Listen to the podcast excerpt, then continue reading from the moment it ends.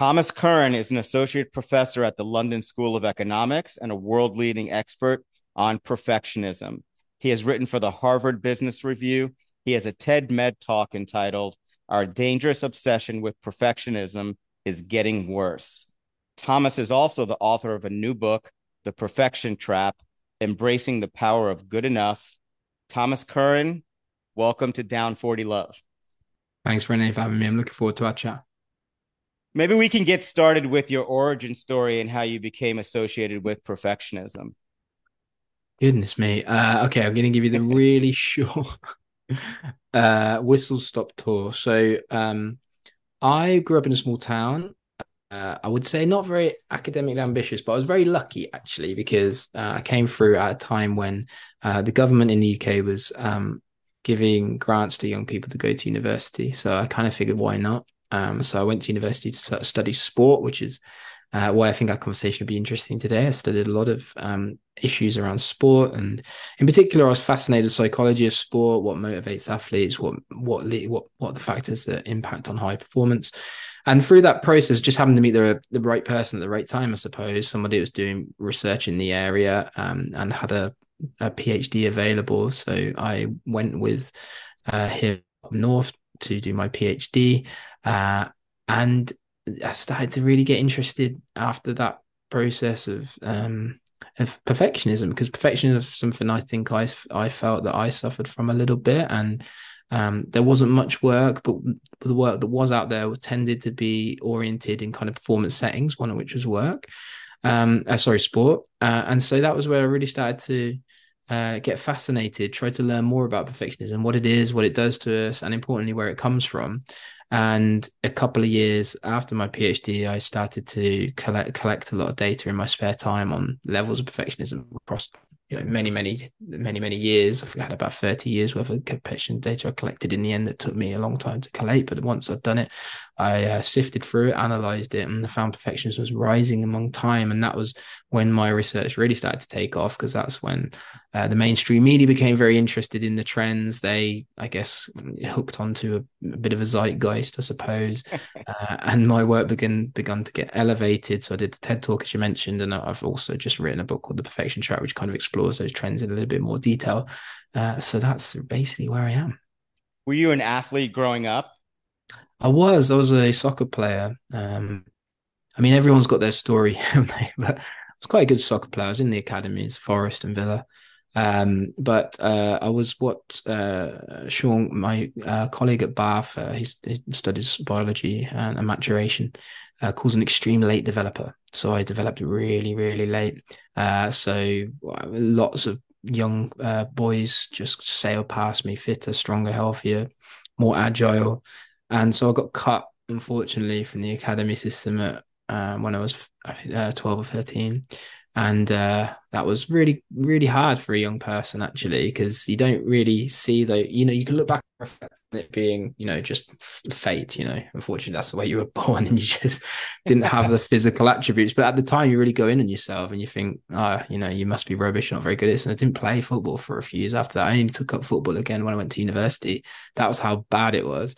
Um so yeah, I definitely come from an athletic background, which is why I did sport because I was kind of interested in that area, um, and that's kind of uh, yeah, that's that's kind of what put me on the trajectory in a weird way. That failure, so or not, we shouldn't call it failure. Sorry, that setback, um, and uh, to where I am today.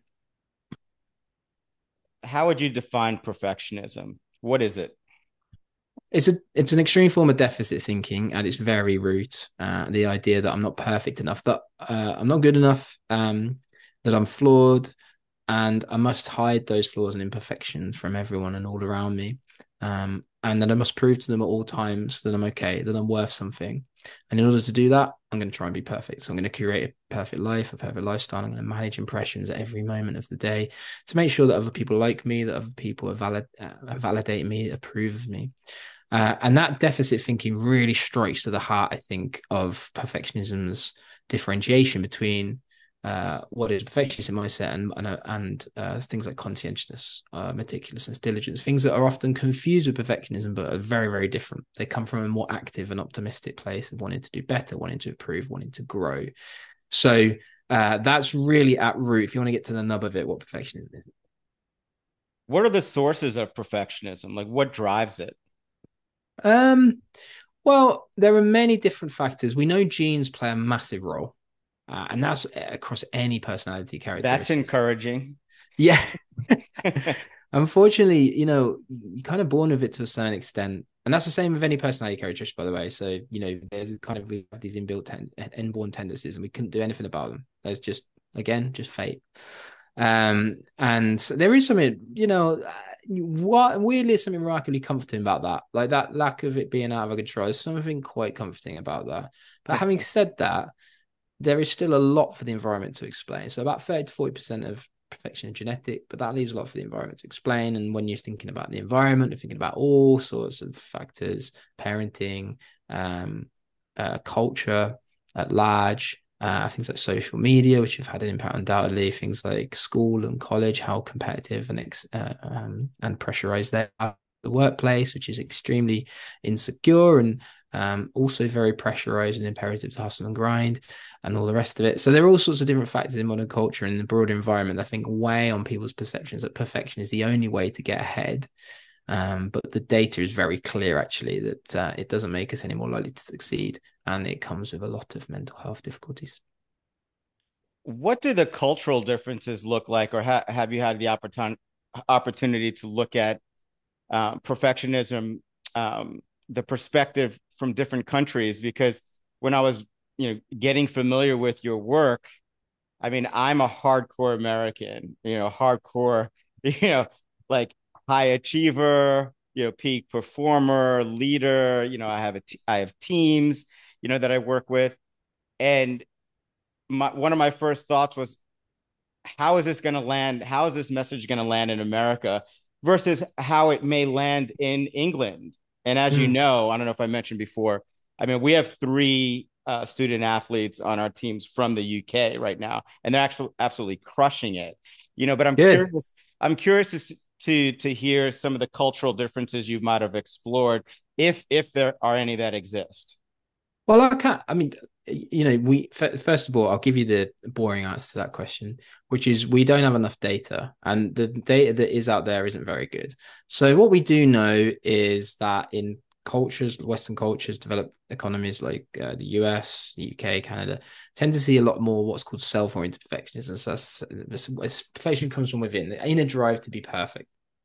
And in more collectivistic culture, we tend to see a little bit more socially prescribed, socially prescribed perfection. That's perfection that's perceived to come from outside, that's imposed on us from outside forces in the broader environment. Those are very um, uh, broad differences, and the evidence to support them isn't great, but it is there. So, in order to really uh, tap into what you're driving at, because what you're driving at is something super, super important super and super important when it comes to environment is to, we have to look more a little bit uh, we have to think a little bit smarter about how we try to unpack that relationship and look more anecdotally about what's going on in those countries. What are the drivers? What do, what motivates people? And uh, let me put it to you Rene what what you, you're you're you've described yourself there as an American uh, go-getter. What do you think uh, characterizes the American psyche particularly in high performance context? Do you think perfectionism is a is a ne- is, is a necessary evil in that context I don't believe that perfection is is is a necessary evil because my experience is that perfectionism stops you from exploring and maximizing your potential. You know, there's a fine line between striving for perfection mm. and I think being a perfectionist, you know, from a negative standpoint where you know, you're you're motivated more by fear, you know, when you achieve certain milestones you don't take the time to celebrate them because you're already looking at the next mountain and i'm completely guilty of that. You know we've we've been really lucky at McKendree to have quite a bit of success over the last three years. And it's like it's really never enough for me. You know i'm yeah. always looking i feel like it's my responsibility as the head coach and the leader you know the program to keep setting the horizon that much further out in front of us and there's a healthy way to do that um, you know just mm. in terms of being more process oriented you know and focused on your daily habits as opposed to you know just concentrating on outcomes um, but it's interesting i'll give you an, an example from one of my student athletes Yeah, so we we have a new player who's from the UK. He's a transfer, meaning that he played two years at a junior college the last couple of seasons, mm-hmm. and he's just come to us as as a junior. And I pick him up from the airport, you know, three or four weeks ago, and we're chatting. And his overall demeanor, and he's from the UK, his overall demeanor was somewhat negative. I said, you know, to myself, I was like, wow, this guy doesn't sound like he has a ton of confidence. You know, you know, you know, he mentioned that he didn't compete that much over the summer. He vacationed with his family, so on and so forth. He he really set the bar low. Okay. However, once we started practicing and we've competed a little bit the last couple of weeks, the guy's undefeated. He's mm. one of mm. the most competitive people that I've seen that we've had in our program in the last three to four years.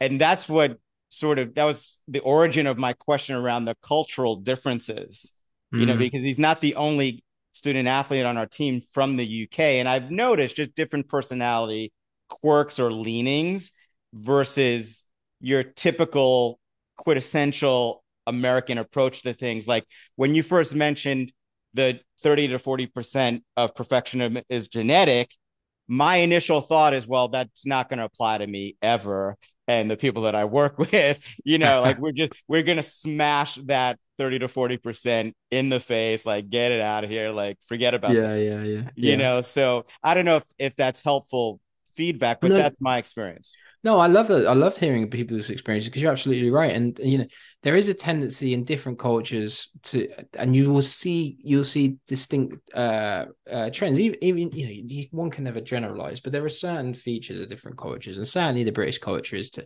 you know, we don't like, we do not like to big ourselves up.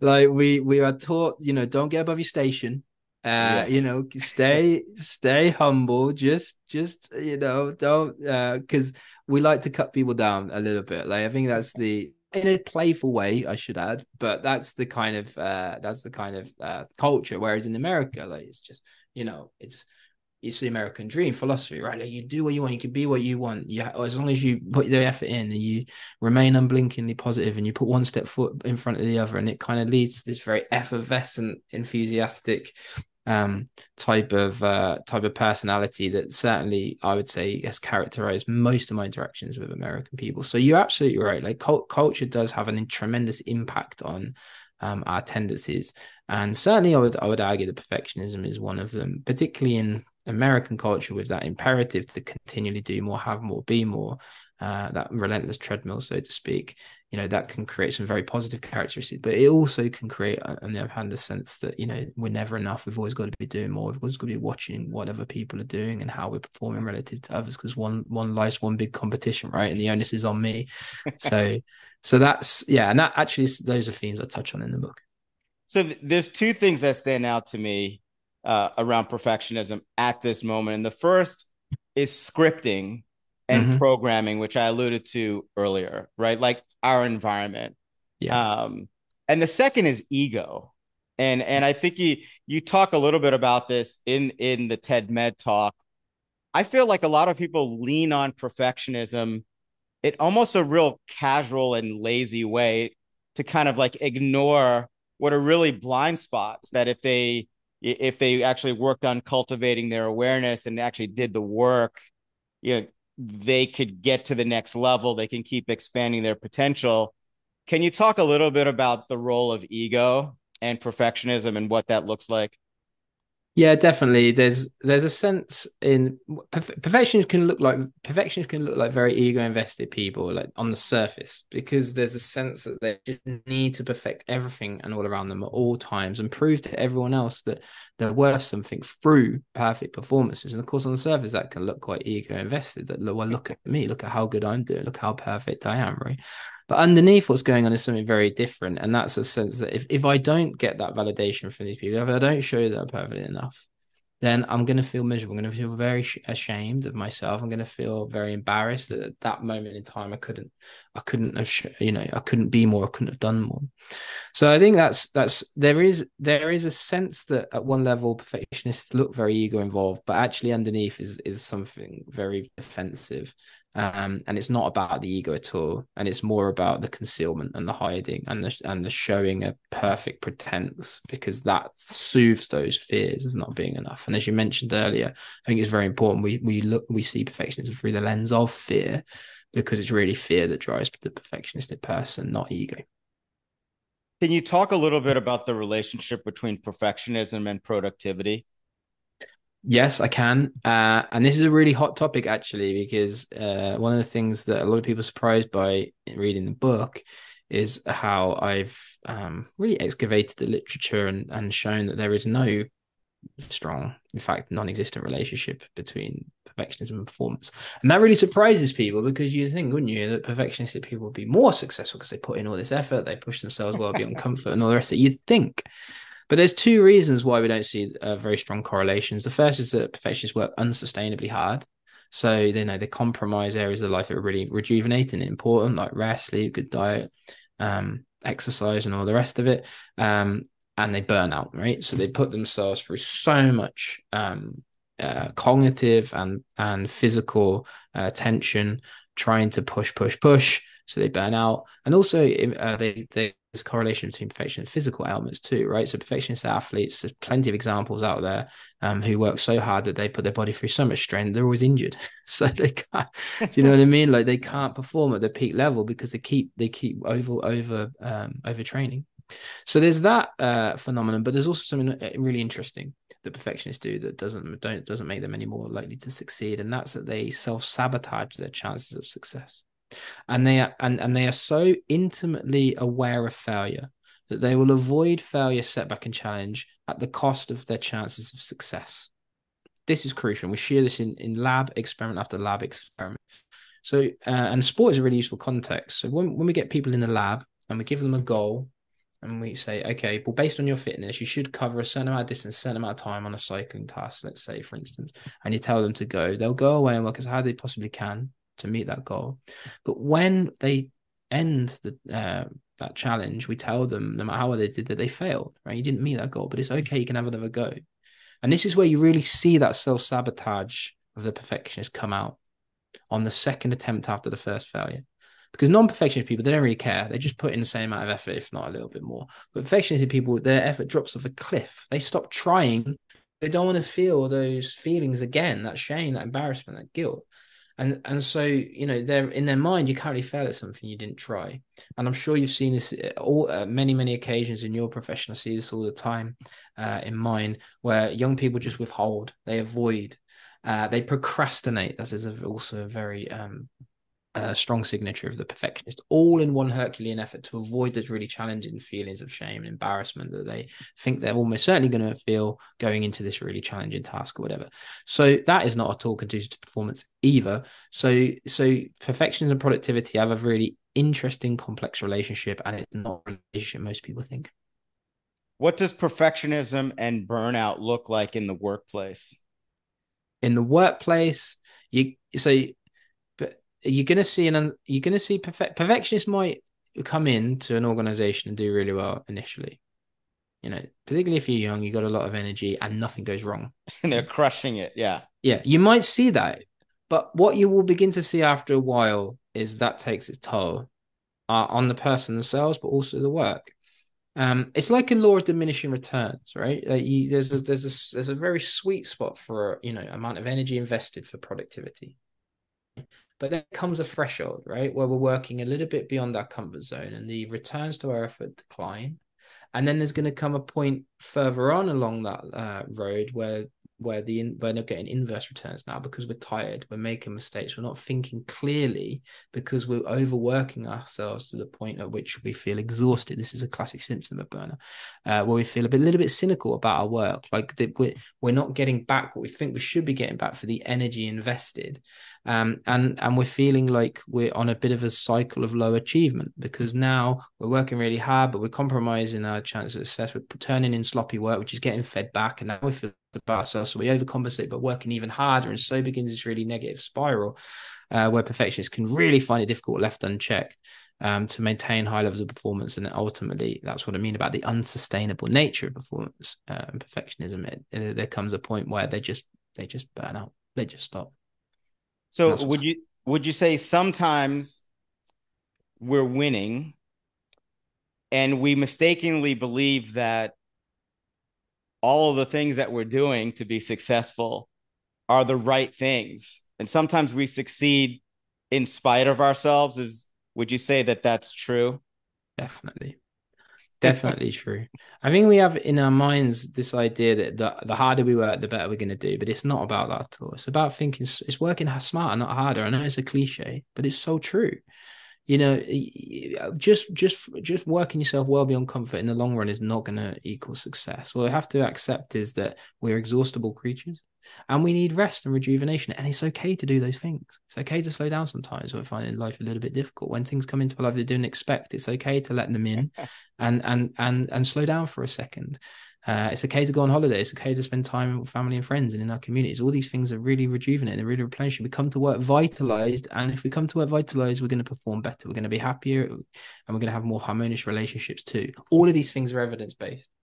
So it really is, you know, it's not as simple as just saying, well, if I shoot for perfection every time and every day, then that's what's going to make me successful. Look, there's nothing wrong with meticulousness, nothing wrong with ambition, nothing wrong with drive and working hard. All these things are great but it's the old saying, right? Everything in moderation, and um, uh, you know, as long as we can take, we can we can be reflective, we can take the wins, we can uh, we can accept and um, enjoy our accomplishments, as well as take on board those failures, listen to them, and learn from them. Those are the most important things. So you're bringing me back to one of my early mentors, which was Don Shula, who was the right. the famous football coach in the Miami Dolphins and the only head football coach to lead a team to an undefeated season. And it goes back to the early scripting that we were talking about. So, you know, in my 20s, you know, I was learning philosophies through Shula. Like, if you don't strive for perfection, you can never reach excellence. You know, he would, he jokingly wrote in his book, Everyone's a Coach. He said, um, he said, I go to the, the church that I go to, it's called Our Lady of Perpetual Motion you know, yeah, and or you and you could work, you know, the, that's good. you could work the first 12 hours of the day or the second 12 hours of the day. You see where I'm going here. Yeah. Yeah. And it doesn't mean that he didn't have balance. And and so much of my philosophy, and I credit a lot of the things I've been lucky to achieve as a coach, go back to some of the things that I learned from from Shula. But it's this scripting and then the unscripting, like the process of what we've learned. And then it's actually the key to the next level is actually not learning more. It maybe it's unlearning, you know, what you've learned that that you mistakenly thought has been serving you for so well. Um, can we pivot a little bit to some maybe some tactical, some some strategies that you could recommend for overcoming perfectionism? Maybe like two or three takeaways for us. Yeah, of course. And I think it's really important to recognize first and foremost that perfectionism is is is not going to contribute to success. It's not holding you up in the world. A lot a lot of people find it really difficult to let go of perfectionism because they you know they hold it really dear and they they truly believe and I did this too that it's it's one thing holding them up when everything and all around them seems to be going wrong and that's a commonly held belief. And I think first and foremost, before anything else, really important to recognize that perfectionism isn't doing what you think it's doing, and it's actually holding you back more than it's pushing you forward. That's the first thing. If you want to break through perfection, of letting it go, just letting it go, just saying it's okay, I can let it go. I don't need to manage impressions every day. I I don't need to um always make sure that everything I do is, is perfect. I can let failure in, I can let setbacks in, I can approach challenges. So if you want to go to the first tip, well, take on challenge you know confront things that you find difficult or think you find difficult and do them anyway you know if you're not if you don't feel like you could, you're a very good presenter well put your hand up to do a talk you know uh, if you don't think you're a very good convener of meetings then put your hand up to convene a meeting you know if you don't think you're a very good writer put your hand up to write a project. All these things take you out your comfort zone a little bit.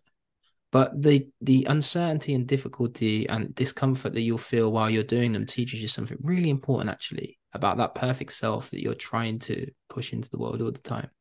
And ask yourself is it really worth living in fear for? Is that person really worth living in fear for? The answer is no.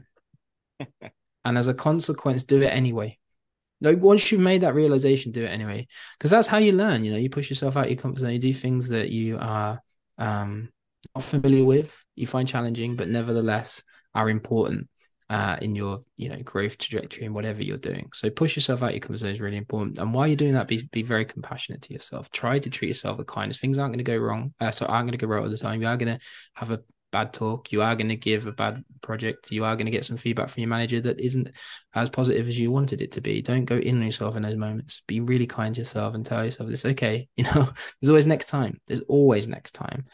Uh, that's so so important. And and fairly, I think that the rational thinking, black and white thinking, very characteristic of the perfectionistic person. I have to do this. I've got to do that. It has to be done tomorrow. It has to be done this minute. Write those feelings down. Don't dismiss them, and ask yourself, like, how much you actually believe that? Like, is it a must, or is it would like to, or is it would be nice if? Um, and that helps us break down those kind of very pressurized in the moment has to be done right this moment and it also teaches actually you know when we don't reach them if it's if it's a would like to then if we don't reach it well that's okay because you know we didn't put as much pressure on it as as perhaps we would have done if we thought differently about that situation so i think also allowing ourselves space to fail allowing ourselves space to not do something if the situation dictates it is also really freeing for our uh, mental health so those are i guess are three pieces of uh, uh, advice I would give people if they're struggling with perfectionism. If we only coached ourselves like we coach others. Exactly. Exactly. That's it. Thomas, what does down 40 love mean to you? Uh, it means uh, you're in trouble, but don't panic. Um, you know, some of the some of the best times in life are when you're really against it. Um, and actually like you don't you take you don't want to take perfectionistic tendencies into these situations because you will catastrophize and you will never overcome the challenge so um so you've got to be flexible You've got to be agile You've got to be able to accept and move with the difficulty and sometimes you know you're going to lose that you're going to lose that next point that means you lose the game or perhaps the match and that's okay but sometimes you know if you can if you can put the work in if you can dig deep if you can um, give everything that you possibly can to push yourself out there and into that challenging situation, not recoiling from it, then you never know. Maybe you might overcome it. Maybe you might get to deuce. Or maybe you might even win the game and save the match and go on to win it. You never know. But you don't, you're not gonna know if you don't try. So that's what it means to me. You sound like a tennis player. We may have to recruit you for the team. I used to play tennis actually, but I wasn't very good, so I'm not sure you. I'm not sure you want me on your team. Thomas, what do you want your legacy to be? Oh my goodness me! I don't. I don't want. I don't want a legacy for me. I'd like the work that I I put into the world to have impact. I want people. To, I'd like to be able to learn from it, to be inspired by it, to to find out something new about themselves, about the world around them. That those are the most important things. I'd see my job as a more as a vocation uh, than any, than anything else, and um, so yeah, I guess I guess if you want the answer to that question directly, I think think I want my legacy to be to be impact and, and having made difference in people's lives. Where can people find you online? Uh, if you Google Thomas Curran, The Perfection Trap, you'll find me and the book. And uh, I'd encourage your listeners to uh, get in touch if you do read, because I'd love uh, reader feedback and I love to hear from readers. So please do get in touch. Do you have any um, last parting words for our audience? Uh, I would just say recognize perfect. If you if you do recognize perfectionism in yourself, um, I, I think it's really really important to take meaningful steps in a different direction. Um, and and always remember that you are enough, no matter what happens, whether it's good or whether it's bad, or whether you hit challenge or whether you're successful, you're always enough, no matter what um, life throws at you. And that's the most important thing to remember. So uh, that would be my primus. Thomas, thanks so much for your time. It's a pleasure being with you. It's really great stuff. Thank you, Renee. Appreciate that.